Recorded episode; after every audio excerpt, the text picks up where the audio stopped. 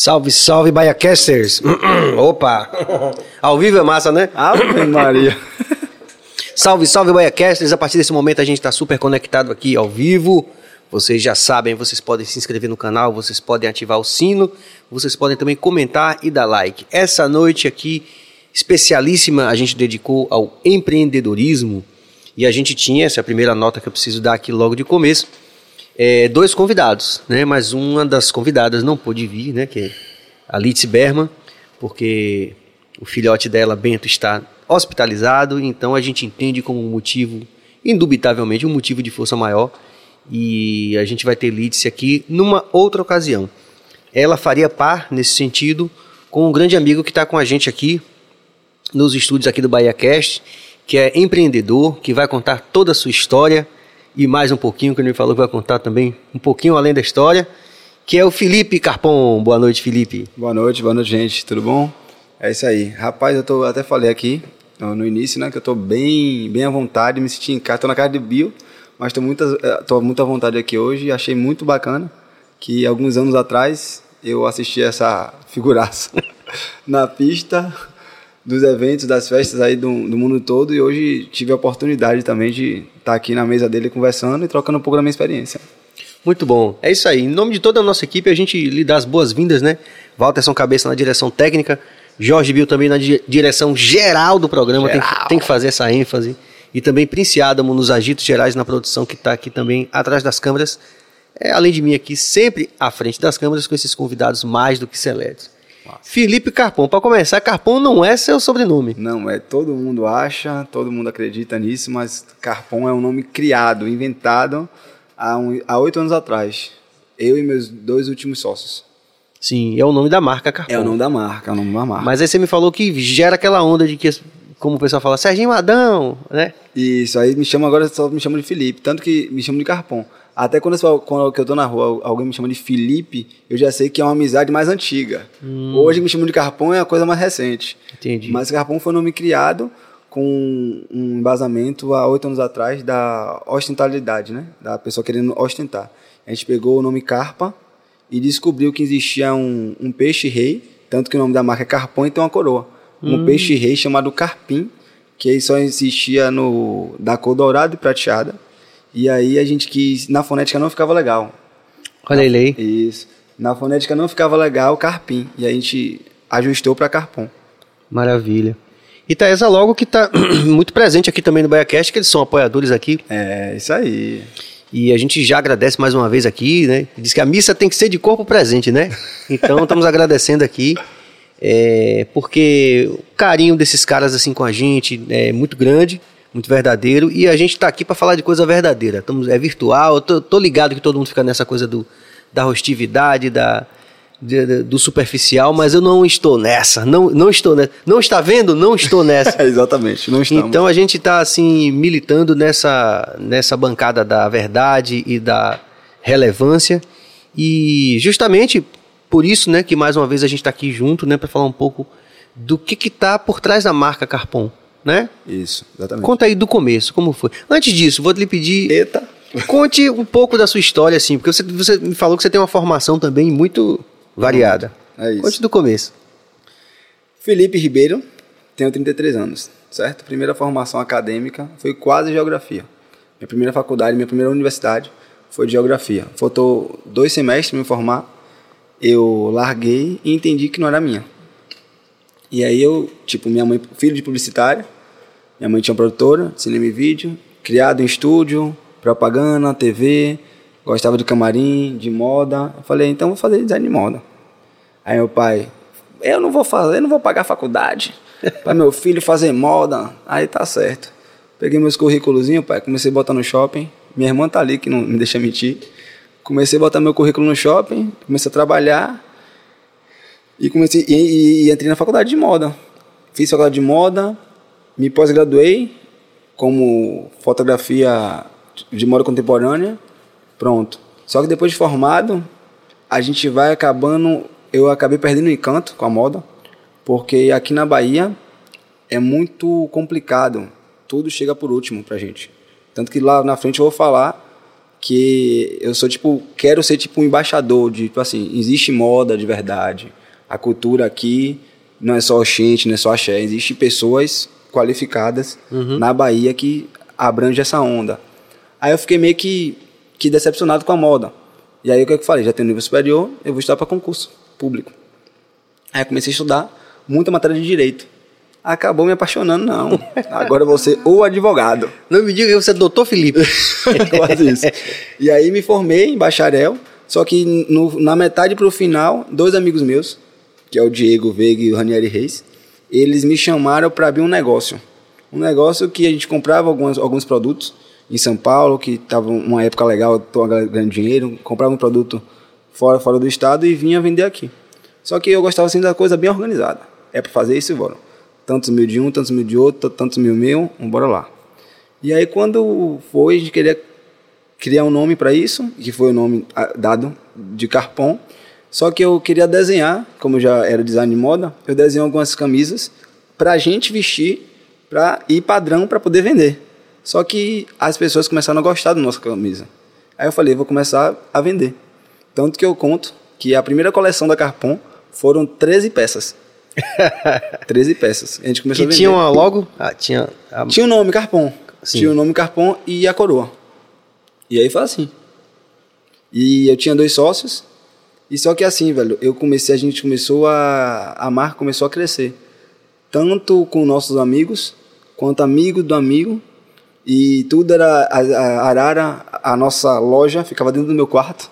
As pessoas começavam a entrar, atrapalhar minha mãe na sala, algo do tipo assim. A gente, a gente criou o primeiro estúdio de moda da Bahia, que foi no ICHEP, na salinha. E aí, por alguns motivos pessoais também, os meus outros sócios saíram e fiquei sozinho. Sim. Aí agora, recentemente, que eu tô com o Diego Lugo. É, com, Com o meu sócio, nosso- Diegão. Que já teve aqui, inclusive, Isso. também. Que é um super querido também, super apoiador. E a gente tá também num processo de se conhecer pessoalmente, mas é, admirando também né, a trajetória A dele. trajetória dele é muito bonita. Né? Sim. E aí, então, o quase geógrafo, design de moda, Sim. quase advogado, fez o teste da OAB? Fiz algumas vezes. Só que assim, como eu tenho, sou diretor criativo geral de uma marca, eu acabo não me dedicando tanto para. Uhum. E é uma, até uma cobrança. Aí eu- algumas pessoas falam, alguns amigos meus, eu encontro na rua, amigo meu que já se formou, professores meus, Lipe, e aí? Eu falo assim, é mais um. Não falo se eu vou, vou tirar a carteirinha, vou começar a advogar. Mas eu quero tirar a carteirinha porque eu acho que é um. É mais dentro, sacou? Eu quero ter a carteirinha. Se eu vou advogar, não interessa, não me importo, mas eu quero ter. Entendi. E também. Para é- completar a mandala, né? e pronto, fechar um ciclo. É, fechar um Exatamente, ciclo. fechar um ciclo. Muito bom. Mas a gente perdeu um grande geógrafo, perdeu um grande advogado para ter um grande Um grande designer. e um De grande moda. empresário nessa área ligado à Exatamente, criação, a tudo. Exatamente, exatamente, exatamente. Depois dessa primeira experiência que você teve é, fazendo a, a- a primeira A primeira camisa. A- As primeiras camisas?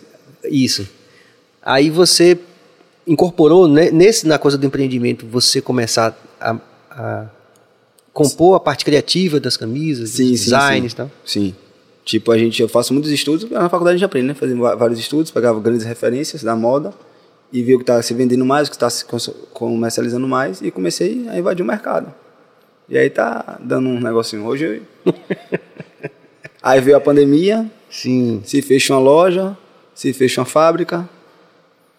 E aí tá, tá voltando direitinho os eventos, a gente tá começando a compor coleções. O diretor de expansão trouxe aqui para dar, o- dar o bisuzinho, César Ramos, Tá César e sua irmã também, que é diretora também de expansão, junto com César. mas você não falou o nome dela. Fabiola, chamada como, como Carpãozinho. Fabiola Ribeiro. Fabiola. Obrigado aí pela presença aí, viu, gente? Sempre boa essa energia, apesar de estarem é, de trás das câmeras, mas muitos dos convidados que vêm acompanham aqui também interagem e, e geram também uns caminhos assim para conversa, é bem interessante. Exatamente. Massa. E aí, é, mas eu queria recuperar um pouco da sua, da sua história do começo, porque você falou que a gente estava falando em off aqui sobre essa nova perspectiva. É nova, né? A gente ia ter a Litz aqui também, que à frente do Coreto Hype também, né? Um grande empreendimento na área de economia criativa, né? Então, assim, para compor o mote do que a gente tá, tava falando em off, para a gente compartilhar com as pessoas. Claro. Então a gente parte de uma perspectiva é, de grandes negócios no mundo, né? Temos grandes exemplos de marcas, né, de sucesso é, que passam a se preocupar com o resultado da sua atuação, não só no mercado, como para a sociedade como um todo, né? Em termos, por exemplo, de gerar resíduo, né? De ser uma marca uh, ambientalmente consequente, ou, ou, né? Sem perder, lógico, a competitividade, mas pensando que existe aí uma, uma, uma, um novo olhar de que a gente precisa ganhar um dinheirinho, né? Como diz Tem que Gilberto pagar. Gil. Tem que pagar os boletos. Tem que pagar os boletos. Tem que arranjar um jeitinho para viver, mas sem com isso a gente é, prejudicar ninguém ou prejudicar o meio ambiente, enfim. E, e isso é muito evidente no trabalho de vocês. Queria que você falasse um pouco sobre isso. É, é isso, Serginho, que, a- que a gente sempre tá, tá buscando, né? É uma evolução. E, assim, aqui na Bahia, como eu falei anteriormente, a nossa dificuldade para criar algo assim, certo? Por exemplo, eu quero hoje fazer umas camisas que seja ecologicamente correta. Só que para eu fazer isso, eu tenho que aumentar muito o custo e acabo falando, perdendo aquele, aquele lance que você falou que detalhe. A competitividade. A competitividade. Entendeu? E, por, e lá fora, em outros estados, é bem mais tranquilo. Você vê a Austin, você vê a reserva, elas conseguem. E a gente aqui, como pequeno, eu falo que é microempresário, a gente fica meio que, que engessado. E se a gente quiser mudar isso, tem que ter força e tem que se juntar às pequenas marcas. Que, assim, eu gosto muito de viajar para São Paulo, que acho que, que acaba sendo um miolo lá. Quando eu passo cinco dias, seis dias, eu vou para palestra, vou para reuniões com empresários, tipo, uma galera se ajudando, velho. Empresário, marcas pequenas se ajudando. E quando eu chego aqui na Bahia, tipo, um amigo meu que tem uma marca me vem num lugar, nem me olha.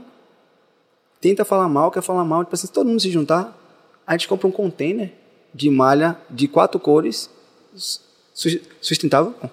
É muito simples sim, isso. Sim. Mas, tipo, a, a- acaba sendo, a galera, tipo, acaba sendo bem individual e não tendo a, a perspectiva que a Lio, por exemplo, consegue. Certo? Isso que... que Que ainda trava um pouquinho esse avanço, trava, né? Trava, trava. A gente tenta botar, fazer sacola. Mas aí você em todos os, os- Ontem eu estava, por exemplo, com dois convidados aqui, o pessoal do reggae, né? Eles estavam falando exatamente disso, né? E lógico que aí a gente, para entender isso, você que é geógrafo também, entender que aí, aí vai misturar talvez aí um pouco com essa coisa da, da desse aspecto social, né? Que é entender esse contexto histórico do país de centralização, né? Então São Paulo continua sendo O centro. centro, né? E aí você não tem, como você tem em outros países, uma economia planejada de descentralização. Na Alemanha, por exemplo, é muito descentralizado, Ju- justamente para poder evitar esse tipo de distorção, né? Essa desigualdade. A gente é exatamente. Então, aqui no Brasil, infelizmente, a gente ainda gestores públicos ainda precisam avançar muito nesse sentido para criar essas condições de o- as pessoas da economia criativa, e os empresários, e darem esse salto, né? Sim. Isso a gente sente também na música, né, de uma forma geral. A. A gente vê, por exemplo, os artistas de outros. Até no nosso prosseguimento, assim, com a lojinha toda organizada, com umas- uma- um catálogo fantástico de, de, de produtos. Você fala, pô, mas aqui aqui é tudo tão mais difícil. Todo mundo se ajudar, todo mundo tem. Pois é. Mas demora um pouquinho, né? Assim, a gente, a gente já foi vanguarda do mundo. Salvador já foi vanguarda do mundo. Mas a gente precisa aí ajustar algumas coisas para poder voltar a isso. A gente tem muita fé que os gestores públicos, de repente, que estejam vendo aí também, façam coro com a gente, né? Entenda Para um poder, né? É. E ajude. para poder mudar um pouco essa mentalidade da rapaziada, porque no final da- das contas, como você falou, acaba prejudicando a gente mesmo, né? Com certeza. Que é meio que a gente não consegue dar um- aquele passo tão almejado, né? Mas enquanto o seu lobo não vem, né? Como diz a história. É, tem um lado que eu acho interessante da Carpon, que é esse lado é, daquela. daquela é, talvez eu não saiba o, o- o nome, mas aquela coleção, aquela coleção que você dedicou a essa questão étnica, né? A questão desse olhar sobre a afrodescendência e que tem a ver com sua própria história de vida, né? Sim, é isso, é isso. É Conte isso. aí um pouco sobre isso. É assim. Eu sempre. Eu fui negro. Fui, é ótimo, né? Fui. Porque eu não sou mais, não. Eu sou negro, né? E, tipo, eu sempre fui de classe, de classe média, certo? E eu sofri. Sofri preconceito. E sofro até hoje, certo? E vou falando. E sofro até hoje. E acho que ano. Foi ano, foi ano passado, é, César? A coleção preta lançou? Ou esse ano? Pronto, foi esse ano que a gente lançou a coleção preta. Por que foi lançada a coleção preta? Primeiro, comercialmente, lançando, seria viável para uma, uma, uma empresa, certo? Por quê? Teve um programa, o programa da Globo, né? o BBB, focou muito nisso. É, Fantástico, outros, outros jornais falando dos preconceitos raciais que o negro achavam que ele estava roubando, quando foi ver não roubou. É, foi, foi morto no mercado aqui em Salvador, outro foi morto no Rio. Aí eu comecei a falar, velho, bora fazer essa coleção? Bora. Só que eu falei, velho, fica com o pé atrás, porque assim, pô, é muito maçante, é o que a gente leva da marca, a essência. Tipo, sair um pouco do mimimi, tipo, por que a gente vai entrar nisso? Se a gente gosta sempre estar tá um passo à frente. Só que ao mesmo tempo, vem a, a parte humana. O diretor de criação, o dono da marca, é negro. Diego Lugo também, meu sócio, é negro. Ele sofre preconceito diariamente. Eu sofro preconceito diariamente. Tipo, no colégio que eu estudava, eu era poucos negros da sala, na minha infância. Que eu estudei em colégio público, mas eu estudei em colégio particular também. E olha que foi outro dia, você tem que idade você falou? 33. Não é tão antigo assim. Isso. E, é tipo, muito presente, né? Quando o transporte pegava, que a gente passava, eu olhava quando eu era criança, eu olhava para um colégio público, eu via as pessoas da minha, da minha cor, eu falava, eu pensava que, velho, meu sonho é estar no colégio público. Porque as pessoas são parecidas comigo, velho. E eu, e eu vou ter um melhor amigo que no colégio não tinha, certo? E tem o eu estuda, eu morava no, num condomínio, eu, eu tinha mais de um Felipe. na turma. Na turma, na minha turma. E tinha que apelidar. A época tinha apelidar. E nesse condomínio tinha uma favela chamada Bate Facho. E do lado. Do lado. Tipo muro, né? Bate Facho. E naturalidade normal, meus amigos, minha habilidade de Felipe Bate Facho. Velho, isso me toca até hoje. Eu não sofro mas me tocou, me tocava. Que tanto e revela, né, Felipe, um, uma, um, um, traço ainda que, que, que, junto com todas essas coisas que você falou, né, não é somente uma tendência. A gente tem, tem um contexto onde as pessoas hoje têm mais consciência né, de que a nossa sociedade ela é desigual. Com e certeza, que, e que um total. Dos, e que total. um dos vetores de desigualdade é a cor da pele. Não é o único, mas é um vetor importante Importantíssimo. no Brasil, né? Importantíssimo. É, porque a gente fala também, quando a gente diz que não é o único, a gente fala da questão de gênero, né? Gênero. Gênero no nosso país ainda delimita preconceito demais, muito, né? Hoje eu vi, por exemplo, a Tenente Martins, que, que eu sigo, é, hoje ela acabou me seguindo também, ela falando sobre isso, né? Que ela, ela comemorando cinco anos de, de, de estabelecimento da, da, do grupo é, da, da Lei Maria da Penha, né? E ela disse assim que nesses cinco anos do grupo dela que é dedicado justamente a esse tipo de atuação dentro da Polícia Militar, é, conseguiu modificar a vida de 1.600 mulheres que sofriam violência dentro de casa. 1.600. Oh, Quer dizer. É um número incrível. Não é? Então, assim, e aí parabenizei e tal, a gente. Então, o, o raciocínio que eu acho assim, que é importante a gente estar tá sempre. Como você falou, não é um mimimi. É a gente entender que a nossa sociedade ela é desigual, que existem vetores de desigualdade e que eles são tão perversamente entranhados na nossa sociedade desde muito tempo que os meninos faziam essa associação natural. Quer dizer, Felipe bate, bate faixa. Bate faixa. Porque tinha a favela do bate faixa. Exatamente. Entendeu? E é isso. E tipo, eu não pude, eu não, eu cheguei na obrigação de externar isso. Tipo, a gente tem que, não é que a gente tem que fazer o mimimi, que eu sou contra o mimimi. O que é o mimimi? É aquela militância desnecessária. Por quê? Porque depois que a gente lançou, é, a gente tem dois modelos que sempre fazem foto com a gente há oito anos, que é a Vitória Andrade e o, e o Mutini. São dois modelos brancos do da vida da gente, da vida da, Sim, da marca. E, tipo, não tem porquê na coleção preta, certo? Hum. Eu, eu, eu tava programado pra gente fazer algumas fotos com amigas nossas, dançarina, afro, bacana. Só que para lançar a coleção, sempre foi ele, vamos ser ele. Entendi. Quando a gente começou a colocar as fotos, os modelos brancos, com a camisa falando sobre preconceito, velho, foi quase duas mil críticas. Sim. É, falando que eu era um design de merda. Tipo, uma galera, é, fake news, a galera do fake, que agrediu mesmo. E eu tava rebatendo no meu pessoal. E depois o Diego falou assim: velho, pare de, de retrucar, que vai dar mar, que vai dar merda na nossa página. Sim. Aí eu, aí eu parei não estava mais respondendo. Achando pouco, a galera foi no meu particular, no meu direct, e começou a me bombardear. Falando que eu era um merda, falando um bosta. Eu falei assim, gente, ninguém me conhece, né? Ninguém sabe a, a real que está acontecendo. Na cabeça de muitos, é o que eu falo, é um empresário que quer se fazer disso tudo para poder ganhar sim, dinheiro. Sim, sim. Se aproveitar de forma Isso. Tem uma camisa, espúria. É porque não tem uma foto. Depois até poderia colocar. Tipo, uma, uma, uma frase que foi uma, foi uma coleção que a gente mais vendeu, que a frase fala- falava, se você for negro, você tem que ser melhor duas vezes. Velho, eu sou negro, eu sei disso, velho. Eu sei que eu tenho que ser melhor. Ah, mas isso é racismo. Possa ser. Mas eu, eu como negro, eu tenho que ser melhor duas vezes. Porque se eu for o mesmo e tiver uma pessoa igualzinha a mim, com a mesma intelectualidade, mesma competência. mesma competência, não vai. Eu não vou. Quem vai é ele. Entendeu?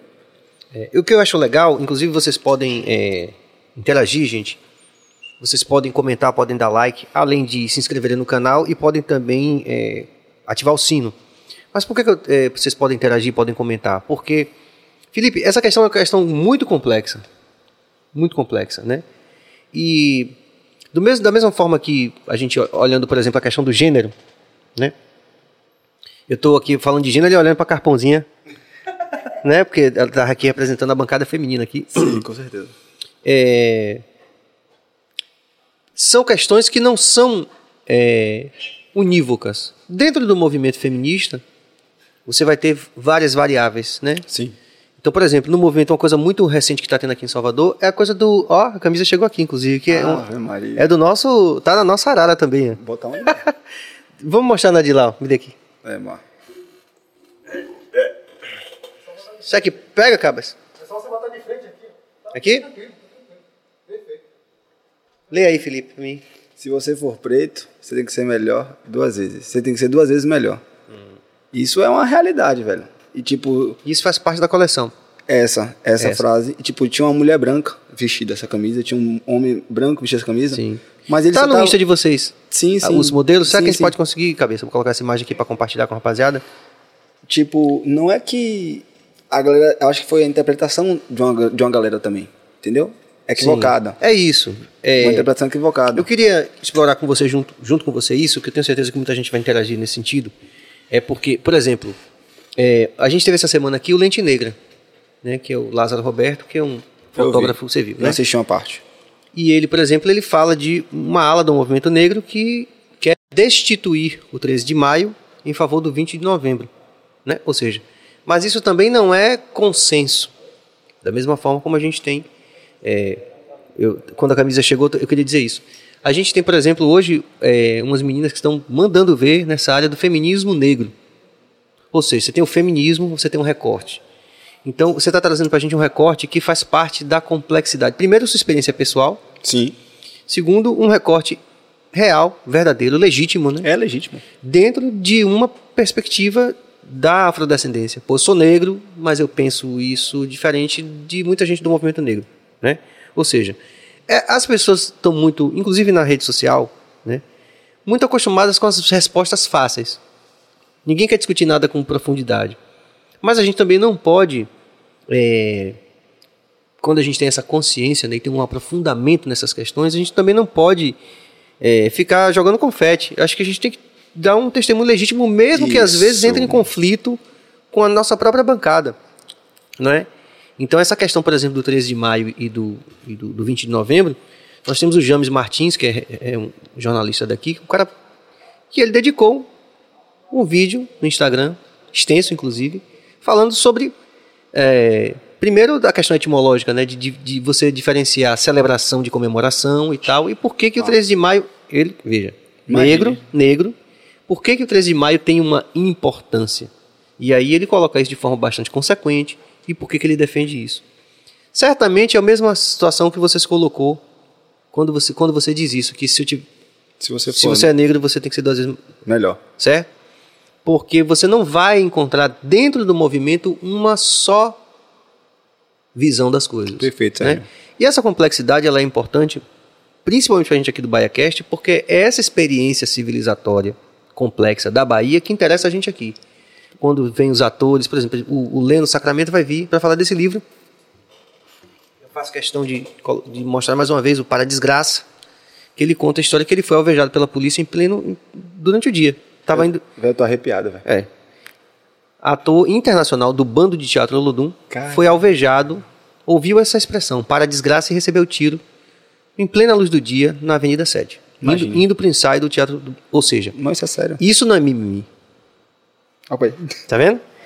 Né, Então, assim, mas eu acho que é legal você, você poder trazer essa experiência também para que a gente possa ampliar essa discussão. Sim. Né? Ou seja, dar conta de uma, de uma realidade complexa, que é complexa. É Tem muita complexa. gente que está ouvindo a gente, por exemplo, que vai dizer que qualquer relação, Nada. que qualquer, qualquer menção ao movimento negro é mimimi. Né? Então, olha lá, É, isso aí. Eita. São esses os dois. Fala um pouquinho. Isso. Esses são os dois que. Os, os- modelos principais, né? Que estão Desde gente. sempre, desde antes. Desde oito, a marca tem 8 anos, estão há 7,5, 8 anos aí. O Mutini e a, e a Vitória. E ainda, e ainda comentaram assim, velho, você, você é um porco. Você tá deixando. Você tá deixando de contratar, deixar, dar dinheiro a uma mulher negra dessa coleção para dar pra uma, pra uma mulher branca.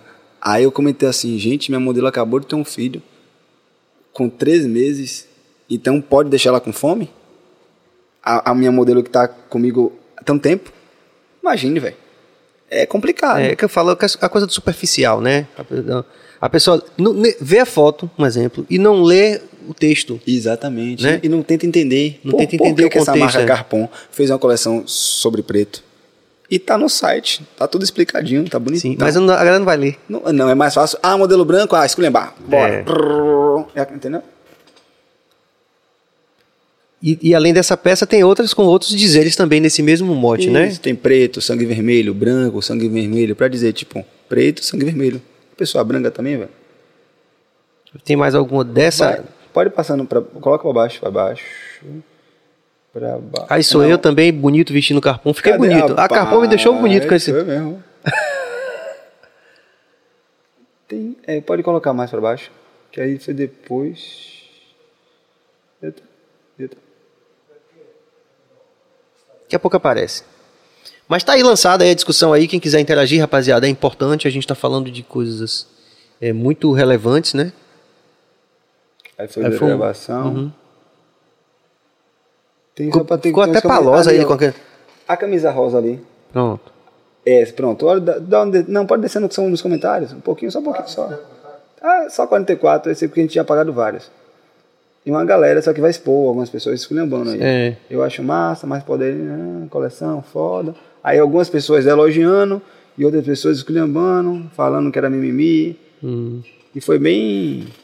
Tanto que a gente recebeu notificação do próprio Instagram para cancelar a página. Ou seja, porque no Instagram estavam muito falando sobre preconceito. E o. Instagram manda pra gente. E a gente só, foi, só fez comentário normal. Falando, não, foi uma coleção, tal, tal, tal, é uma marca que vende camisa, pronto. Explicou e acabou. Aí, Mas, aí- tipo, tava muita. A página poderia ser cancelada. Porque tinha muitos comentários com, com o dizer racista, preconceito. E aí o Instagram Sim. entra pra gente justificar o que que tava acontecendo. Certo. Aí pronto, ficou legal, ficou tranquilo e não, não cancelaram Não cancelou. Beleza. Né? Então, assim, é importante a gente, a gente falar dessas questões. On- Ontem a gente teve um convidado, por exemplo, que falou uma coisa fantástica. O cara assumidamente gay cantou de reggae. Né? Pra, o, o- o nosso segmento é um segmento extremamente machista. Então, a coragem dele de chegar e colocar, quebrar esse paradigma, É né? novo ou é das antigas? Ele é dos mais novos. Das antigas não tem, né? Tô Não, se tinha, o cara não podia Não assumir, assumir. porque tinha aquela postura, né, do, da herança jamaicana, ex- extremamente, sociedade jamaicana, extremamente machista, e no todo, né, no todo, o, conjunto de signos da história do reggae é muito machista, né. Só que as novas gerações já estão vindo, como você, Atuali- para... Com F5 já atualizado. atualizado. F5 é ótimo, gostei. Já com o F5. né? Então isso é importante. A gente teve interação aí, Cabas, até agora? Pronto. E massa. Mas você quer. Não, só, boa noite mesmo. Tá, vamos lá. Mas vamos, vamos pra gente valorizar os nossos participantes. Saulo Mota, sucesso, irmão. Obrigado, Saulo. Ô, Saulão, sábado tem barba, irmão. Heloísa Lima, o melhor da Bahia. Ave Maria. Fabiola Ribeiro. Não conta, tá aqui já.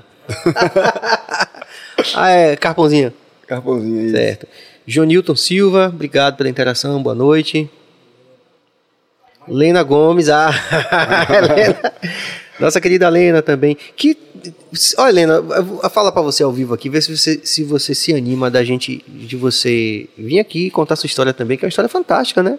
Sim. Como a gente, fala, como a gente falou assim, as gera, duas gerações, né? sei lá, 30 anos, era tudo muito mais, mais engessado. do que- Engessado, hoje a gente tem pelo menos essa possibilidade de Poder dialogar conversar. e interagir, pedir a interação das Sem pessoas. ter né? ninguém ali querendo bater na gente, prender a gente lá fora. Pois é, né? Então tem tudo isso, é importante. Se Lena, Lena, se você quiser vir, eu quero que você venha, viu? Você me contar tudo. É, momento mexendo aqui também, a gente valorizando os nossos apoiadores. Copo cheio desde ontem também com a gente, em pole de bebidas. São umas brejas aí, mas você não tá bebendo. Eu não tô bebendo. Se quiserem tomar, os convidados uma cervejinha, viu? Tá certo? Fiquem à vontade aí. Guaraná, tem água. É, vamos aí, Cabas. A Sampaio Sabores também, que é o clássico aqui. Ave sempre Maria. mandando aí um grande. E, e- e, como é que chama? Elogiado em 100% das ocasiões pelos convidados. A Zion também, cuidando do nosso marketing digital desde semana passada. Obrigado. Nossa, marca Carpon- bacana. E Dr. Enzo Querino. Dr. Enzo Querino tá aí também. É isso. Nossa. Você sofreu, já empresário da Carpon, situações de, de racismo no dia a dia? Sim. Ali no, no Hangar Business. Tipo. Que é esse hub que tem várias empresas, né? Isso. A gente sempre tá arrumado, bem trajado, tranquilamente, até porque a gente tem que estar bem exposto Sim. nos produtos. Só que uma quarta-feira eu falei que não ia trabalhar. Só que, tipo, eu tinha que atender algum cliente. Aí eu fui, que no showroom era a hora marcada lá no Hangar Business. E aí eu fui, era um cliente amigo, eu fui bem à vontade. Tipo, fui de sandália, bermuda e uma regata. Só que meu amigo tava, o cliente tava, tava demorando. Aí sempre a gente entra no carro, pelo estacionamento, e vai pro escritório, so- sobe no elevador. Só que eu, vou, eu fui pro térreo e passei tipo pelo shopping, né? Passei alimentação para pegar um café. E quando eu saí do, da, do meu prédio pra ir, dentro do shopping ainda, pra ir, tipo, segurança parado, que me vê todos os dias ali, tipo, ele não olhou pro meu rosto. Ele viu que era um cara negro, de regata, tatuado e com um short de surf e de sandália. Quando eu passei por ele, ele, boa tarde, irmão, tá procurando algum lugar? Tipo, eu percebi pelo tom que foi tipo assim, querendo, eu tô aqui te vendo, viu? Sou segurança, estou aqui. Eu dei dois passos e voltei para ele assim, boa tarde. Aí ele reconheceu. Ele, ah, tranquilo, tudo bem? Tipo, velho, isso É. é, muito, muito bizarro, velho. Muito bizarro. E até dois anos atrás, quando, eu- quando eu estagiava, que fazia faculdade de Direito, eu tinha um escritório de advocacia que eu era estagiário e eu, eu, eu ia, tipo que, almoçar no Salvador Shopping. Eu tava de terno. E tipo, velho, era corriqueiro as pessoas me pararem achando que eu era segurança. Pra pedir, algum, pra, pedir, algum- pra pedir alguma informação. Que eu acho que até que algum segurança tivesse com terno, não parariam. Mas o normal que eu tô de terno. Tanto que até um amigo meu, ele pode até estar me assistindo, o PH, é advogado de minha área. Velho, ele tem um texto maravilhoso no Instagram dele. Ele tem um terno vermelho. Ele fala que é a capa do dragão. As pessoas falam, PH, terno vermelho, não, não. Ele, ele lascou um texto perfeito. Tô cansado de ser parado, irmão. Porque se eu tiver com um terno azul marinho, um terno preto, eu sou segurança. E tem outro amigo meu, negão, que fala, irmão, eu tenho que estar bem trajado, com minha carteira da Louis Vuitton de 5 mil e, me- e, e meu pasto de 250 mil na mão. Porque senão eu vou ser parado toda vez. Negão, forte, careca, de terno, vão achar que eu sou segurança. E ele fala, velho, a gente não tem nada contra, velho. É, na- não ser que porteiro, seja, ser é. nada. Que seja indigno, não é que seja indigno. Isso, que não é. Que não é. É uma profissão normal, uma profissão linda. Acho que todas as profissões são bacanas. Mas, tipo assim, por que colocar esse, esse gênio? Ele já tá enraizado, Já né? tá enraizado, pô. E pior que até o próprio preto. Até o próprio negro, pô. fa- fa- faz isso. Outro dia eu fui no, no condomínio, no corredor da Vitória, de um amigo meu, entregar algumas peças.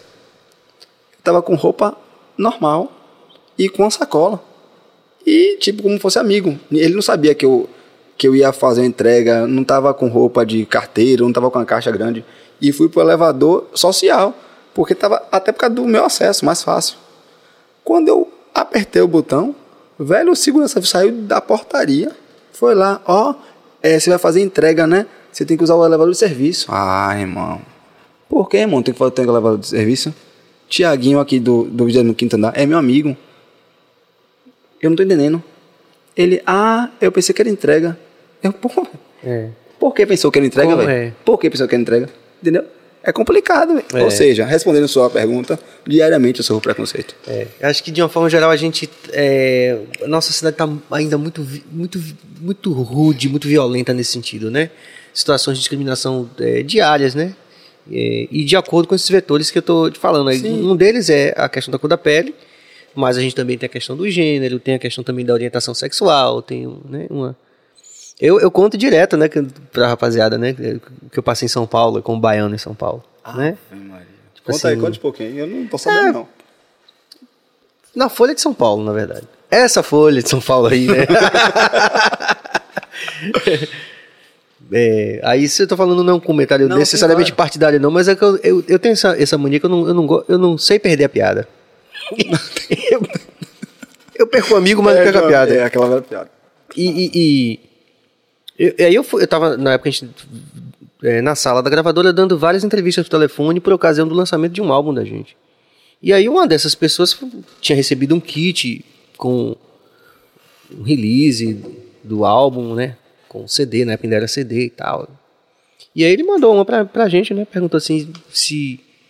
Ele disse que a gente tinha um positivismo na- positivismo nas músicas da gente, assim. Eu falei, pô, não, pera aí, não Não é... entendi. Como assim? Por quê? Porque ele estava se referindo à positividade. Mas ele. Será? É. é. Foi? É, porque é a coisa do Positive Vibration, do Bob Marley e tal, né? Porque as músicas pra cima, essa coisa, ele vai em frente, né? Que até tem muito a ver com esse universo de Diego, seu também, que eu, Isso. que eu digo a todo mundo que eu fui criado como republicano também, né? Apesar de apoiar muitas pautas democráticas, mas eu fui criado como republicano, pra mim mesmo, né? Enfim. E aí eu. é, No, no reggae tem muito isso, né? Essa mensagem de né, nem pense em duvidar, pense em prosseguir, tem que acreditar, tudo pode vir. E aí ele, como era uma pessoa de fora do segmento, quando ele viu aquilo tudo, ele quis expressar isso como positivismo. Aí eu virei pra ele e falei assim, não, acho que você está querendo se referir à positividade no contexto de Bob Marley, positive vibration, que é vibração positiva. Isso. E positivismo remete é uma é uma corrente de pensamento do final do século XIX que diz exatamente o oposto Exatamente. do que a gente fala, e não sei o que. E ele? Ele fez a seguinte pergunta: Você é baiano mesmo? Ou seja, é culto? O baiano não pode saber o que é positivismo. Imagine, gente. Aqui no Pelourinho também, acho que vale a pena a gente estar falando disso aqui. Vou contar mais uma, posso? Oxe, fica bom. Não, não. Ah, Agora Não, porque eu quero ouvir muito você, sua experiência. Não, com certeza, Mas como relaxa. tem a ver, eu vou contar essa também. Uma, uma atriz da Globo veio gravar, não sei se era um documentário, enfim, era um especial falando sobre Machado de Assis. Não sei se era Memórias Póstumas, né? A obra de Machado Isso. de Assis. E aí eu, eu tava de bobeira no ponte do Renato ali, que era clássico do Pelourinho ali, e, e ela chegou com o cara que tocava percussão. Foi bem no começo do Adão, ele tava tocando percussão com a gente antes de Dino Cerqueira. E sentou assim, e ela, aí eu falei, ai, beleza, tá, tá aqui na área lá. Ah, eu vim gravar aqui uma, um, um filme eu- sobre Machado de Assis. Conhece? Aí eu, aí eu falei aquela Aprendi na quinta série. É, aprendi na clássica quinta série. frase dele, né? Não tive filhos, não trans, do- da, da personagem. Não tive filhos, não transmitia nenhuma criatura o legado da nossa miséria. Só falei isso. Aí ela se aprumou toda. Ela falou, pô, mas como assim? Eu falei, moça, aqui também tem o Instituto de Letras, tem a Universidade Federal, as pessoas aqui também estudam. Isso, velho. E eu sou um estudante de letras. Para mim, Machado de Assis é meu feijão com arroz. Então, quer dizer, volta aquilo que você estava, os seus relatos aí, e de tanta gente que já passou por aqui, que vai passar também. Em que sentido? No sentido da gente dizer às pessoas, a gente precisa falar sobre isso, cara. Sim. A gente precisa falar sobre isso, né? E com todas as contradições, como eu falei, não, não são movimentos unívocos, nós vamos discutir muito, vamos elaborar muito sobre isso. Com certeza. Mas temos que dar testemunhos legítimos e verdadeiros, né? E é o que a gente está fazendo aqui agora. Com certeza. né? E é o que o BaiaCast vem trazendo Pois é, até hoje. E, e o bicho vai pegar, ainda tem vem uma galera aí, Isso é bacana. vem uma galera pesada aí, meu irmão. E, Serginho, é bom até você ressaltar que você contou pra, pra Patrícia, né? Não, eu sou, eu sou universitário de letras, eu faço faculdade de letras. E a gente não pode deixar também de ressaltar que nessa nova era, que as- algumas pessoas abrem a boca para falar de que universidade não é, não é importante mais, não precisa faculdade pra que faculdade? Tipo, é bem complicado falar isso, é bem pesado. Porque ao mesmo tempo que as pessoas, algumas pessoas falam isso, não tiram seus filhos do colégio e querem que os seus filhos façam faculdade. Junta o dinheirinho para ir para Harvard, junta o dinheirinho para fazer medicina. Não, porque não sei quem, dono do Facebook, não sei quem tem cinco restaurantes em Salvador. Não, não, não fez faculdade. O negócio é empreendedorismo. Gente, dá um freio aí. Isso é bem complicado. Universidade é importante sim. Se formar, ter um curso superior é muito importante. Entendeu? Isso que a galera tá, tá muito se passando. E É. De uma forma geral, o grande gargalo do Brasil sempre foi esse, né? Sempre foi essa questão da educação formal. Então, a- as, vamos chamar assim, por falta de outra palavra, as elites continuam com esse discurso de que a gente não pode avançar nessa. Mas é como você falou, volta àquela questão dessa vontade de ter, por exemplo, um empreendimento e você fazer uma coisa boa para a sociedade. é gostoso, Que é você, que é você é, fazer algo que cause um, um- um impacto positivo na sociedade, né? Então, quer dizer, é, a, gente, a gente precisa de, de pessoas em cargos de liderança que, que entendam que é, uma, uma população educada, e isso não é nem direita e esquerda não, viu? O, o, o, chamado educador universal do mundo é Confúcio.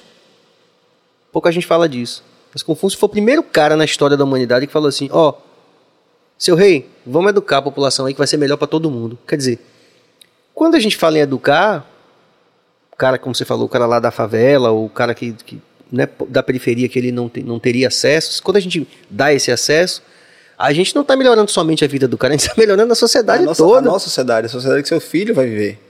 Certo? né? Não é só pegar um celular e a pessoa vai virar YouTube e vai ficar milionário. Ah, não precisa. Faculdade pra quê? Calma. Precisa sim, pô. É, pois e um cálculo básico para mim, que, né, que eu não atuo mais na área, mas que Você sempre- é muito culto. Eu sei, Não, eu mas sei eu, sua história. É porque minha, eu, eu venho da educação mesmo, né? Como Isso. profissional de educação. Eu digo a vida toda, né? Eu não tô mais na sala de aula, mas eu digo a todo mundo, minha gente, eu não sei que cálculo da porra é esse que vocês estão fazendo. Bicho, a gente tem que educar essa galera, velho. E nenhum país do mundo realmente desenvolvido com índice de desenvolvimento humano, as pessoas não têm escola, velho. Que cálculo louco da. E aí que eu falo, eu tô falando de Confúcio, não tô falando de esquerda e direita, que é, é muito recente na história da humanidade. Sabe? É um, enfim. É meio bizarro, acho bizarro pra caramba isso. E eu acho legal você estar aqui com a gente falando disso tudo, cara, com vários convidados, porque é, não é um não é um depoimento somente, são várias pessoas em vários pontos da sociedade que podem trazer uma contribuição para isso ficar melhor, né? Com certeza. Você falou pro cara não segurança negro chegar a dizer pra você que você não pode entrar no, no elevador Por porque você tava fazendo entrega. Entrega. Quem disse que ele que eu tô fazendo entrega? Só porque eu tava com sacola? É. Se fosse uma pessoa branca, um carinha branquinho, tatuadinho, cabelo liso, tivesse até com uma caixa, acho que ele não pararia. É. Enten- Entende? Ou seja, tá tão entranhado, né, que até o nosso próprio povo reproduz, né? Reproduz, exatamente. essas estruturas de discriminação. Temos aqui grandes exemplos aqui atrás das câmeras também, Princiado, um grande militante aí também. Eu não gosto da palavra militante, eu gosto de civilante.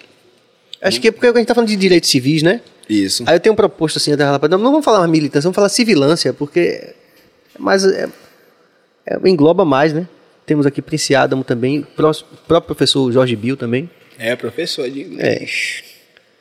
que também, não só na arte, mas que, eu vou dizer milita, né, por falta de outra palavra, também nesse, em todos esses... Que tem um filho que é YouTube também, né? É. Famosíssimo.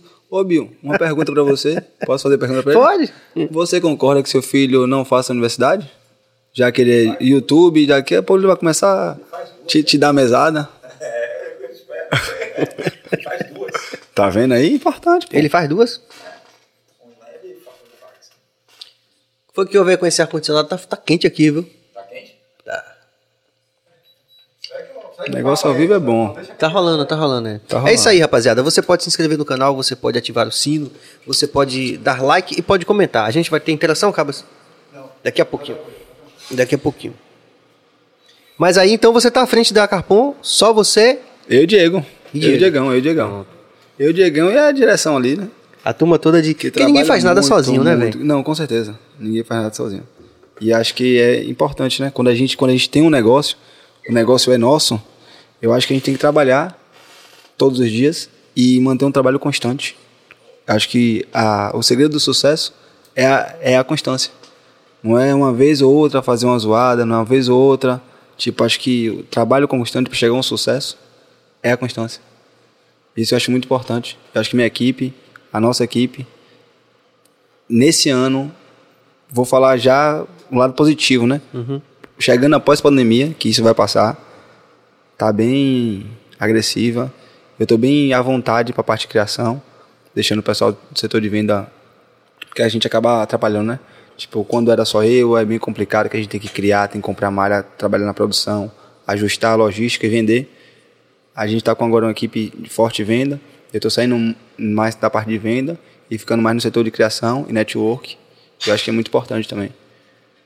É, tem que setorizar, né? Exatamente. Não Sozinho, velho, sozinho, velho. Não, não tem como.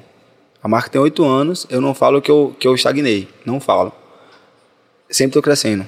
A gente tá sempre, eu falo, né, nas minhas redes sociais, da Carpon, sempre estamos melhor 1% todos os dias. Mas quando se eu estivesse trabalhando em equipe, como eu tô trabalhando agora esse ano, acho que poderia as coisas teriam acontecido mais cedo. Mas é uma reflexão interessante, né? Produtiva, né? Com certeza. Porque Diego falou uma coisa quando ele esteve aqui que foi.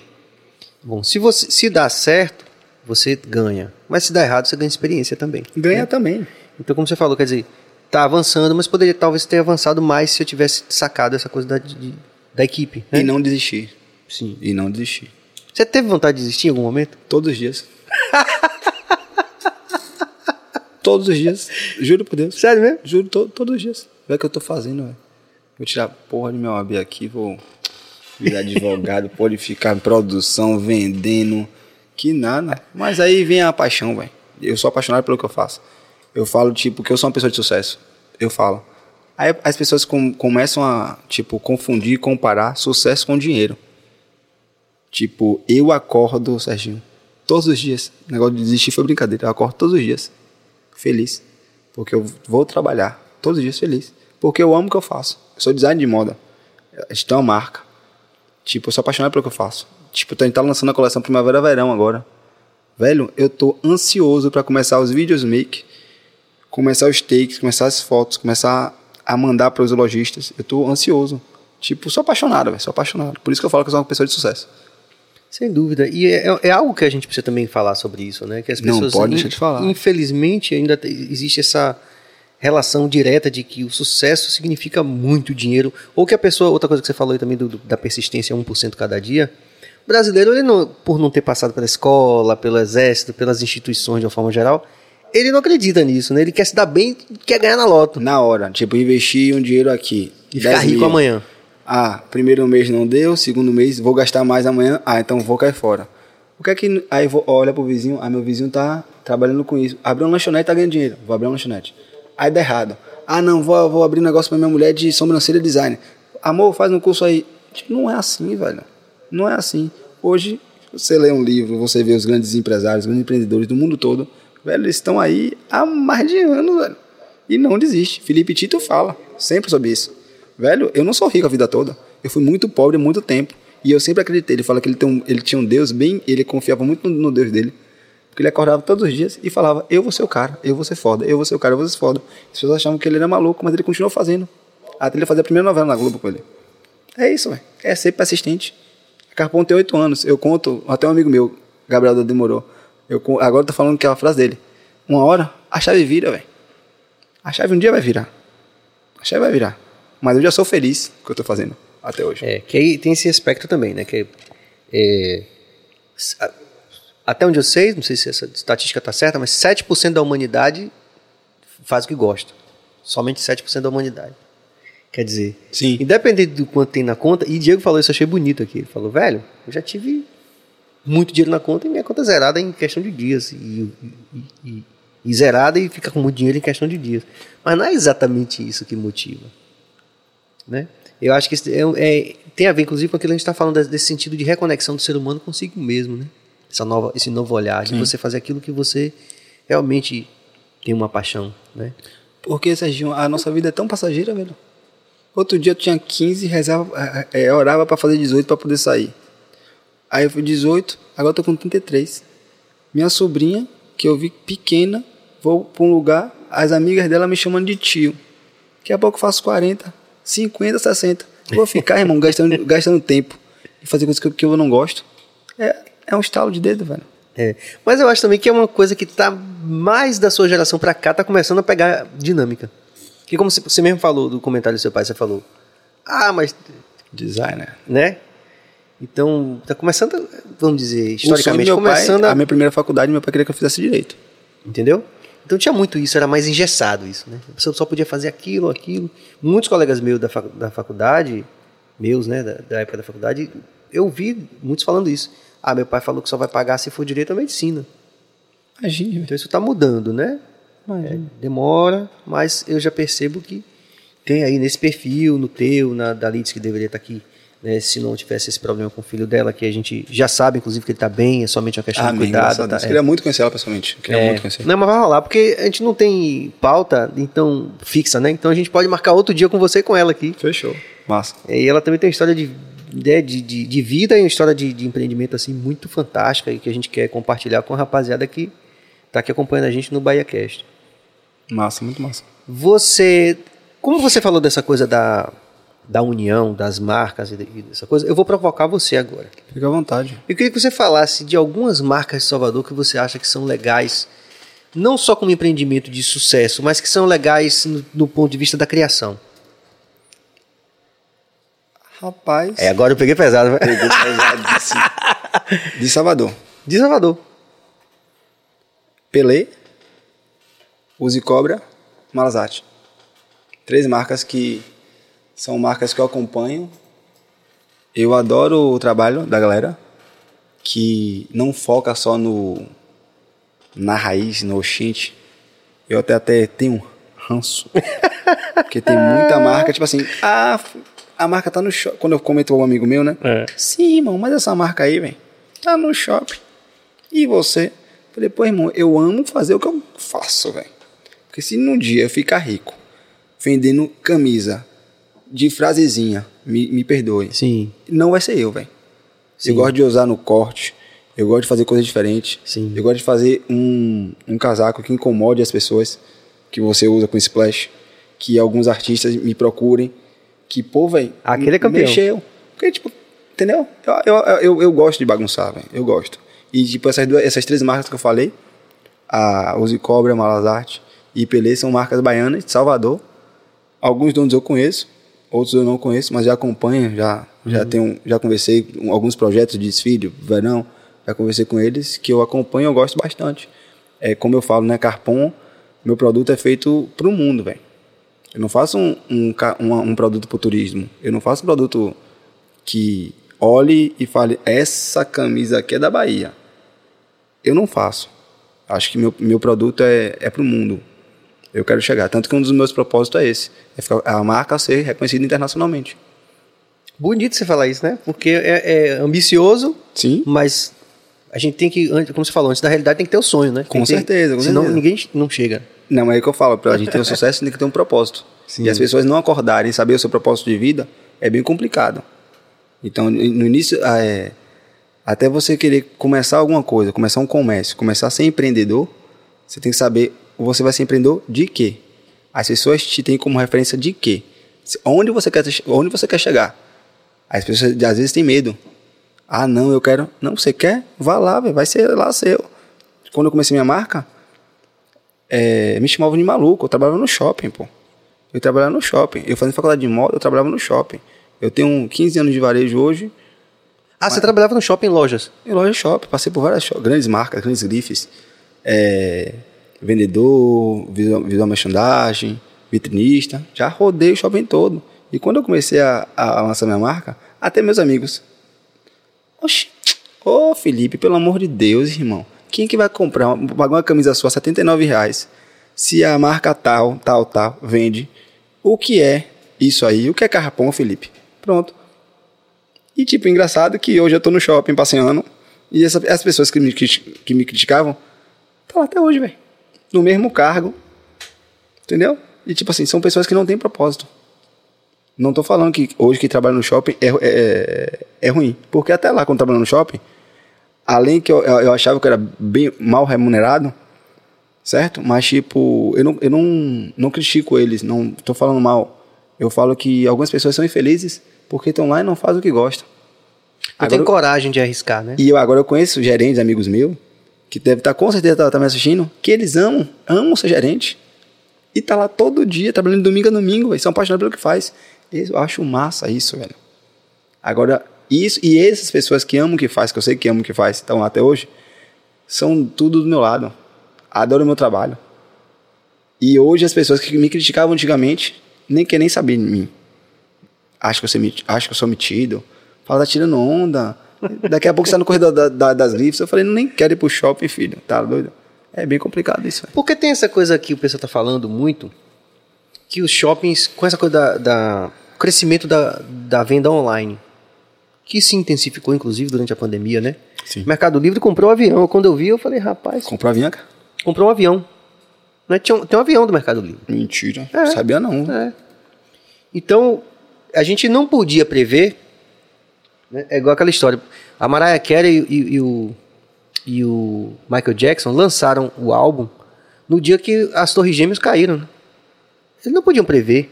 Tinha o melhor marketing, o melhor tudo, mas ninguém podia prever que os caras iam meter os aviões lá e que ia mudar o mundo, Mudou. né? Então foram, foi um fracasso de vendas, porque ninguém ia comprar, né? Por mais que gostasse. O- o mas mundo- tava naquela vibe, né? De luto, de incerteza, se ia ter guerra, se não ia. Eu mesmo não saí de casa porque eu achei que ia ter a terceira guerra mundial. eu fiquei com medo. Enfim. Mas assim, é... que que eu tô, por que, que eu tô falando isso? Com a pandemia, Sim. A gente não suspeitava que um evento dantesco como esse, né, que ia, que ia tomar o mundo todo, né, ia ser bom economicamente para alguns setores. E pra outros não. Para a grande maioria não, mas para alguns sim. E, e- e as vendas online foram um dos setores que foi muito beneficiado, porque as pessoas não queriam sair de casa, com medo, né? E, e tinha que consumir. E tinha que consumir de qualquer forma, pelo menos o básico, né? Pelo menos o básico. Não foi roupa, tá? É. Infelizmente. E aí é que eu, que eu- onde eu quero chegar a pergunta. Tem essa coisa que você falou, ah, mas a loja do shopping, a sua, sua marca não está no shopping. Mas o shopping também não é a realidade que vai durar para sempre. Tudo indica, inclusive, que o shopping não, não, não vão muito à frente, né? Sim. Qual é a sua avaliação disso? Rapaz, tipo, eu sou meio que das antigas, né? Eu trabalhei no shopping, gostava muito de trabalhar no shopping. Eu sou, eu tenho várias especializações de atendimento, de público, treinamento que eu dou para a equipe, dos executivos Carpão que a gente vai falar daqui a pouco.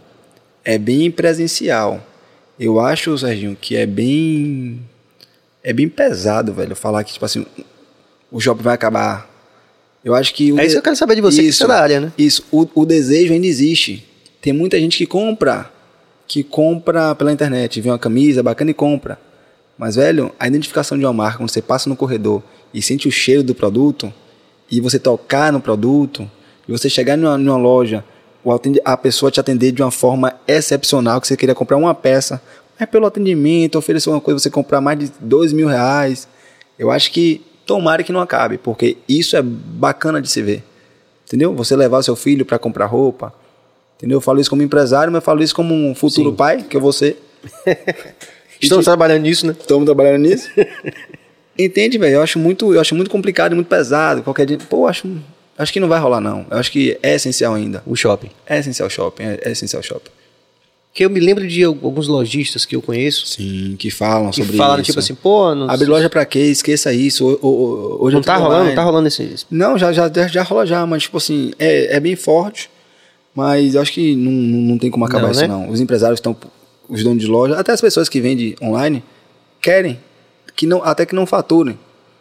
Não, não, eles não faturam, mas, é- mas é uma vitrine.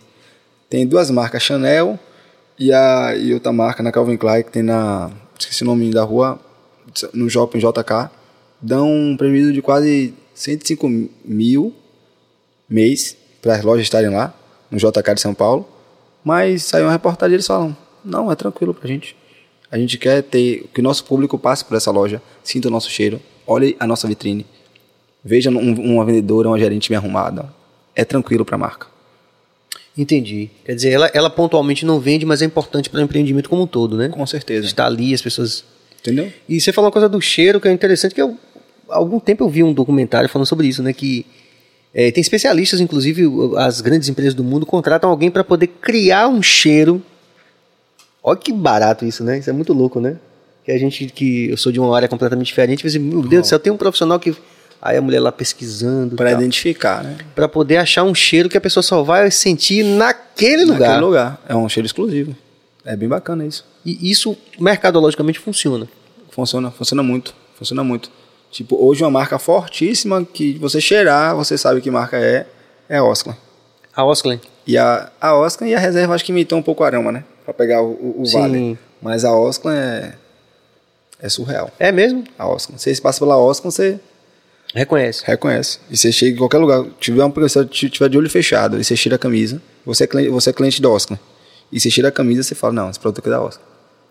Que fantástico. Isso, isso eu, eu nunca podia imaginar que che- pudesse chegar esse refinamento, né? Então, tipo assim, e na, e na, e na- e internet, comprando online, Você não tem isso. a gente perde essa sensibilidade, velho. Entendeu? E tipo, o que eu falo também, na, a compra na internet, dependendo, tem muita, muita focatrua que eu falo de produto. Você vê um boné lindão e quando você tá aqui outro material. Entendeu? Isso é bem. Tipo, tem loja, tem sites super seguros, tem já grandes marcas que já compram na própria loja, não precisa ir. Entendeu? Mas, tipo, isso acontece bastante e é corriqueiro também. E as pessoas têm que analisar. E tem um público devastador, Serginho, que só compra se, se experimentar.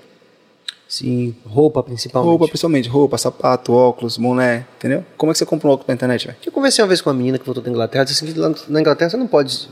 De experimentar. É, né? Tem isso, né? Mas essas lojas que não. É, é, eu acho que é a Salvatore e Ferragamo. Eles te dão toda a sua medida. Eles botam o seu pé numa máquina e te dão a disponibilidade de sapato. Seu pé é largo e tem altura tal. Ah, entendi. Lá na Inglaterra tem isso. Seu pé é, é 42,5 e a largura tal e você tem jonete. Então esse sapato aqui não vai ser para você. Você Ah, tem essas tá. opções aqui, Aí vão tá ficar explicado. perfeito. Existe também a tecnologia.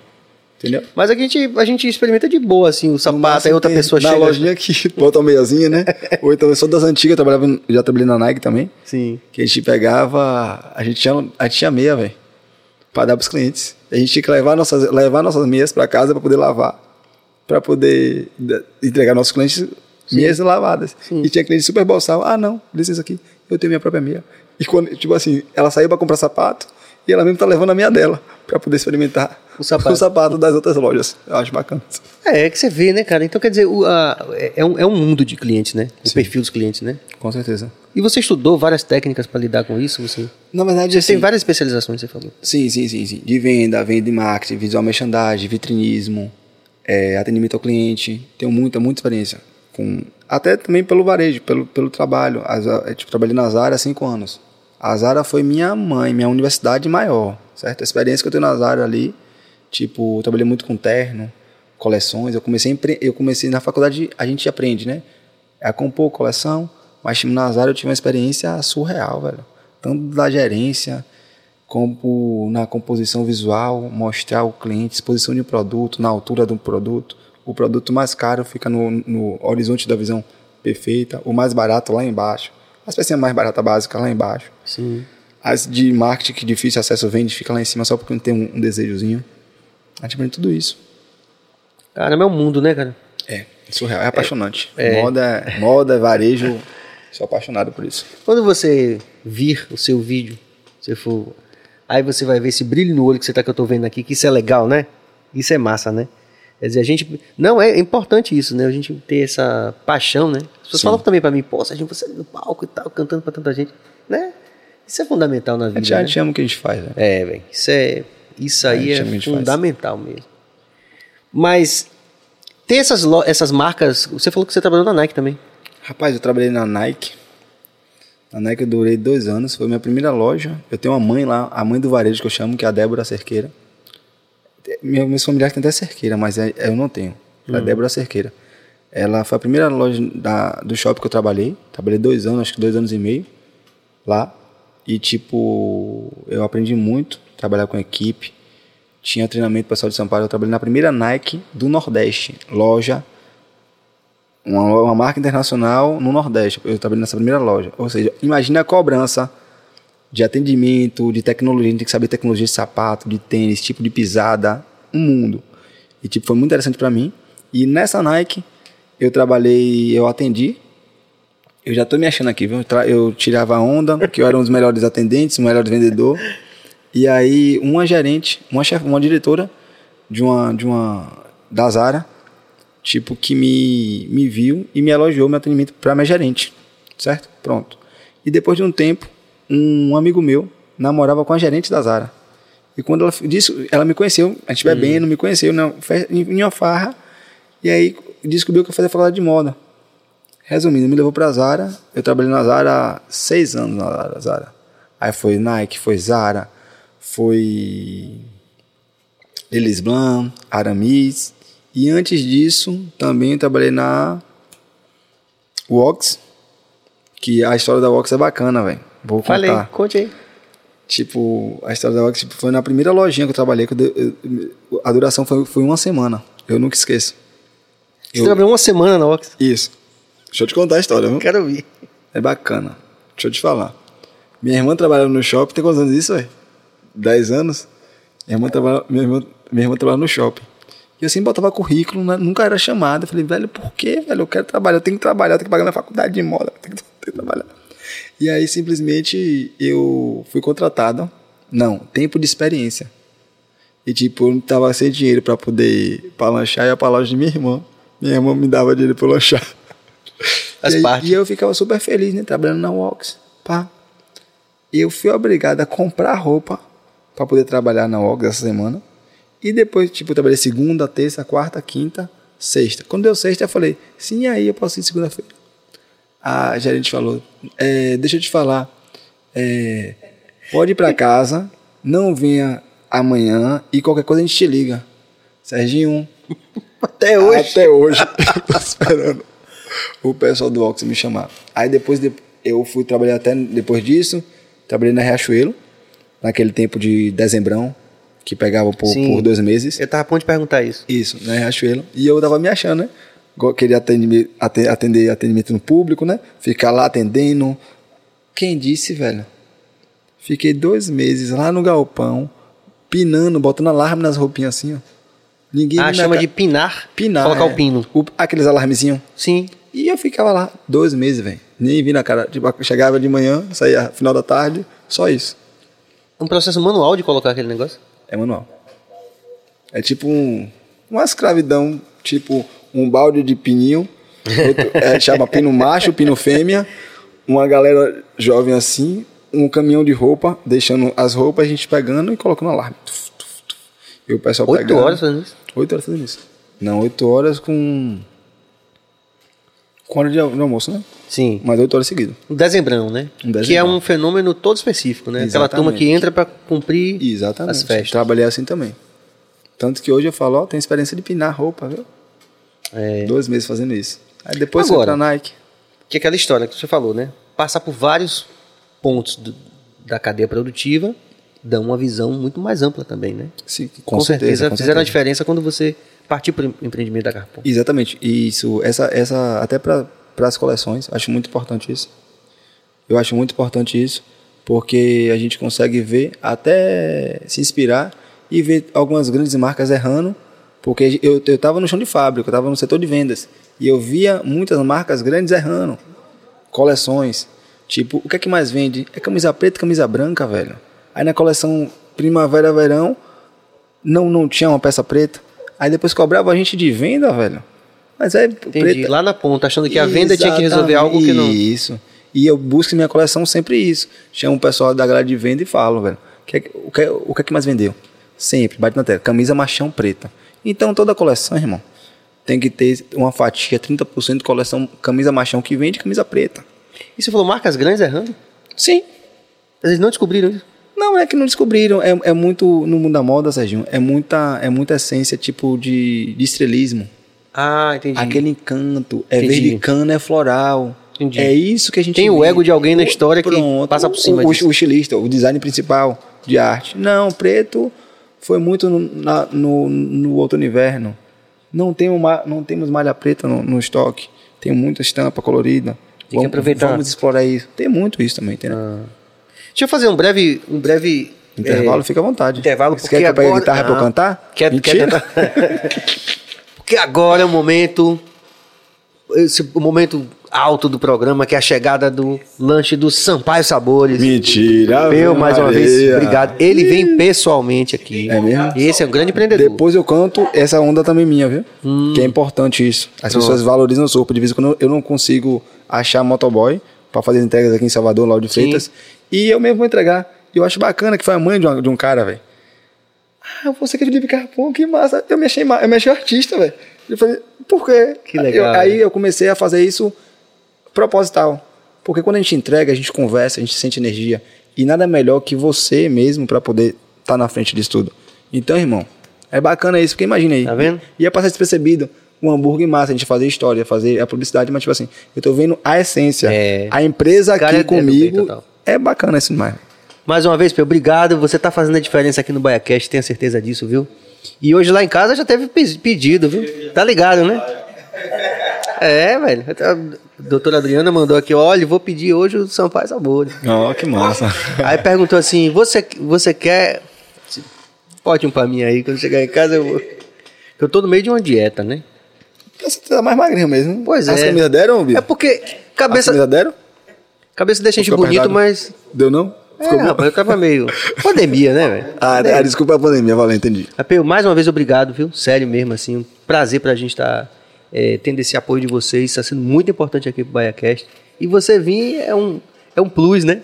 É um bônus, é o- é a cereja do bolo. Obrigado, viu? Valeu, meu irmão. É isso aí, rapaziada. Você se inscreve no canal. Você, se você tá curtindo o São Paulo Sabores, você se inscreve no canal que é pra fortalecer. Como diz o ditado, né? O cara entra no ônibus, né? Podia estar roubando, podia estar matando, né? O marketing do cara no ônibus. Mas tô aqui, Olha, né? Tô aqui, né? Então é isso. É, Sampaio Sabores colo- é, fortalecendo com a gente aqui do BaiaCast. Você se inscreve no canal, você ativa o sino, você comenta aí, você dá like. Mas você falou essa experiência do de estar na frente, eu me lembrei do Harrison Ford, né? O ator. Sim. Cara do Indiana Jones, essa coisa toda. Ah, o cara de agora, Hollywood. agora sim, entendi. Porque É. Isso é muito oculto. Eu não vou, eu não vou acompanhar, não. Você fala, depois você traduz aqui pra mim, viu? O Harrison Ford, é, ele também reza a lenda que ele tinha essa empresa de fazia móveis interior, esses móveis, você não contrata a pessoa pra fazer os móveis da casa. Aí a pessoa abria a porta, bom dia, vim montar os móveis, aí a pessoa ficava, Hã? Pô, É real? Harrison Ford. Ele era o dono da empresa, Perfeito. né? Inclusive, a pauta fixa do programa é você provar aqui para poder dizer ao público se você gostou, porque 100% dos convidados dizem que gostam. Assim, não é mesmo? pressão, não, é porque a gente sabe que você vai gostar. Quero ver, se eu não gostar. Imagina se eu tenho empresa de hambúrguer. Aí Eu falar, rapaz, é um pouco. Não é só melhor que. Não é não? Almirinho, grande Carpão e grande Felipe, entrevista muito boa. Obrigado, Almirinho. Maria Ribeiro, muito bom, obrigado pela interação. É pra ela mesmo. Maria Rita também, as vendas online cada vez mais vai crescer. É o que a gente estava conversando aqui, né? É, os shoppings são pontos de encontro. O shopping é ponto de encontro. Obrigado, Maria Rita, pela interação. Importante o fortalecimento. Quer dizer, mas aí as duas coisas. Fica à vontade. As duas coisas elas, se, elas acabam não sendo excludentes. Né? Tipo, você pode ter um crescimento de venda de shopping ao mesmo tempo que tem online. Com certeza, também, não, né? não, isso. Eu só tô falando que não. não, eu Não vai desaparecer, tipo assim, né? Isso não vai desaparecer. Tipo, ainda existe um mercado forte que tá. Que tá aí. e, você, e você colocou elementos aí que pra mim, realmente você. Não tem como, não, pô. Não Importante a gente ter sempre um profissional da área falando, né? Que a gente eu não, não, não fiz essas relações que você. Na verdade, criar o desejo. Tipo, uma loja, um espaço físico, Serginho, cria um desejo no seu público. Uma loja física, ela estuda todo o seu público-alvo para atrair seu público-alvo. Que você que não gosta, você vai passar despercebido. Mas o público-alvo que essa empresa trabalhou e sabe, vai passar e vai olhar e vai criar desejo, entendeu? Que na internet não tem muitos designs bons que faz vídeo, que faz capa, que atrai patrocinado, que vem na, você fala, o e-potzinho ouve você falando e joga um patrocínio pra você ver. Bacana, mas não, não tem como, velho.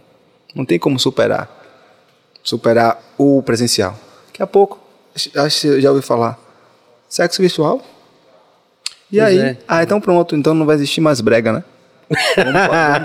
Gostei do brega. Vamos fazer sexo virtual agora, entendeu? Que ainda já, que já tem. Não É. tem pessoas que você paga um mensal, um grupo e ficam mandando foto. Sim, já sim. tem, mas, mas vai perder a sensibilidade? Não, aí, real? aí não vai dar pra ser online, não. Entendeu, porque... Serginho? Não vai, não. Aí então, não vai. pra mim é a mesma coisa. Ó, o patrão. Aí não, né? Fosse um amigo meu, fosse um amigo meu lá de Maceió, eu diria, minha leitura é pouca, aí não. Vamos lá. Enquanto ó, eu até pensei num lance massa aqui, enquanto você tá comendo aí, eu vou tocar uma música aqui, Oxe, né? com certeza. Eu até fiquei triste. Falei, pô, o cara toca todo. O cara toca Cadê todo- Cabas? Não, mas Cabas tem que operar e botar aquele som bom, aquele negócio assim. Ah, tá certo. Ô Cabas, venha logo aqui. Eu vou tocar uma música.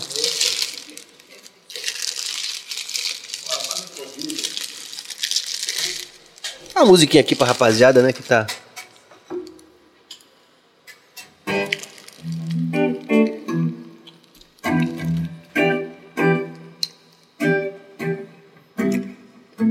Eu vou tocar essa música que tem a ver com aquilo que a gente tá. Diga aí. Campeão, né? Sampaio Salvadores. Eu vou mandar aqui uma música que tem a ver com isso. Entrega em armação? Vamos perguntar a ele daqui a pouco.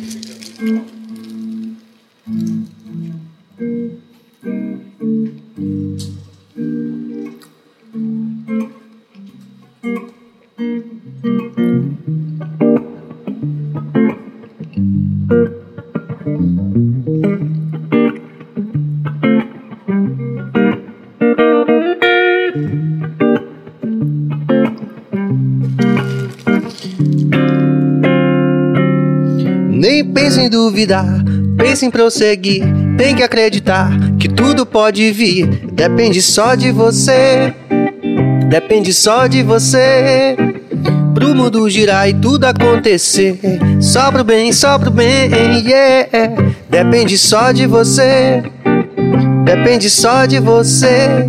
Então levanta a cabeça e foco no objetivo. Correria, movimento que só chega quem tá vivo. Saindo do errado, fico esperto, vou seguindo. Caindo e levantando, questionando, refletindo. Chega de muito papo que eu só ouço quem está comigo. E se te leva pra roubada, não é seu amigo. Não perca seu tempo porque o sonho não vai vir sozinho. Sem esforço, sem suor, sem batalha, eu te digo.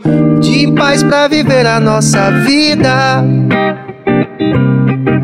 Nossa verdade e a nossa certeza. Contar contigo e cantar a nossa história. Nossa voz encantar, nosso amor ao luar. Então deixa tudo e vem, nem pense em duvidar.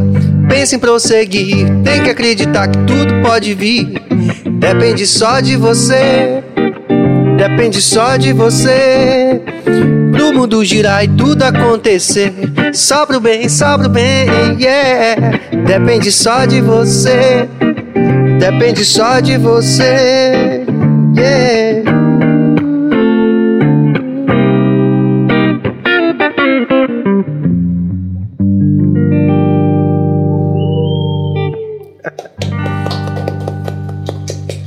Tudo a ver, né? Na verdade, inspirado pela, pela, pela essa contribuição que você está trazendo pra gente hoje aqui, desse universo, né? De você realmente se dedicar numa parada. Essa música é minha de Peu Del Rey, que foi gravada, né? Tem, tem clipe do Adão, foi, foi gravada e que, e que faz parte do repertório até hoje, onde quer que a gente vá. Mas ela tem isso que a gente estava falando no começo, né? Que é, a música reggae tem essa coisa massa que eu acho, né? Sim. Isso não é um privilégio da gente. Não. Você pegar os artistas estão sempre falando nisso, né? Pô, da coisa da superação. Né? Principalmente nesses, né, no- no- na periferia do mundo, né? Nesses países onde os estados são fragilizados pela falta de educação, pela falta de saúde pública, né? Falta de segurança pública. A gente falou no instante do livro do Leno aqui, né? Então, nesses, nesses países, né, que aspiram a, a sociedades mais democráticas, Sim. a gente tem esse, essa, essa música engajada que é o rap, que é o reggae, que é o rock and roll, que propõe essas mudanças, né? Então, a mudança de consciência das pessoas para isso, né? Eu falo da minha história como filho de família humilde, à frente de uma banda onde todo mundo tem mais ou menos essa história, que a gente não tinha, como você falou, ah, você é maluco, eu falava, você é maluco, vamos ficar tocando aqui na noite, aqui no barzinho, porque... E se você parar, e vocês, tipo assim, passaram vários perrengues. Sim, muitos. E se no meio do caminho, velho, você tivesse desistido, ó, vou fazer minha faculdade mesmo, ninguém ia conhecer Adão Negro. Pois é. Eu lembro de nosso antigo baixista, que é meu amigo até hoje, mas é, é legítimo dar esse, de- esse depoimento aqui. Gente- Imagine, uma banda que tocava no Pelourinho, ninguém conhecia, tava começando, tinha músicas próprias. Aí tocava no Pelourinho e aí ele chegou atrasado um dia. Aí eu falei, ó. É, aí eu falei assim, ó. Essa galera que tá aqui, velho, veio pra ver você, velho. Você, a galera veio ver você tocando baixo, velho. Você não pode chegar atrasado. Já imaginou se fosse um avião aqui? Agora o avião ia esperar você? Ele, ele respondeu assim: A gente nunca vai pegar avião. Ele falou isso? Ave Maria. E depois, já que a gente tinha alcançado um, né, um certo patamar de reconhecimento, ele viajou muito pelo Brasil de avião com a gente. E você? Não, é isso, né? A construção que que a gente está propondo aqui é justamente essa, essa reflexão né, que você trouxe aqui. Pô, dizer, esse 1% todo dia, esse- essa perseverança, quer dizer, Um dia vai chegar 1%. Um dia vai chegar. vai virar chave. Vai virar chave. Como o meu amigo falou. E eu acho que é legal a gente é, suscitar isso nas pessoas, principalmente as pessoas que têm uma história parecida com a gente, né? Assim, que história de, de superação, assim, que, que precisam realmente dar um passo na vida, concluir um curso universitário, ou, e ou, né? Não quer dizer que não seja uma coisa ou outra. Isso. E ou empreender. E você né? pode construir, um, eh, eh, se formar, ter um nível superior e se empreender também. Ou se você quiser, tá, só, só empreenda. É. Mas você pode, pode ser que você, lá na frente esteja dificultando alguma coisa que você pode sabe, ter, ter o científico, o saber científico. E, e não sabe. Você vai ter que pagar um administrador, vai ter que pagar um advogado, vai ter que pagar um designer pra fazer roupa, vai ter que pagar um, um economista. Porque alguma coisa, é o que eu falo, alguma, você tem que ser referência em alguma coisa. O empreendedorismo parte daí. Algumas pessoas têm que te olhar, algumas pessoas têm que te olhar e te ver como, como referência. Entendeu? E é isso que eu busco.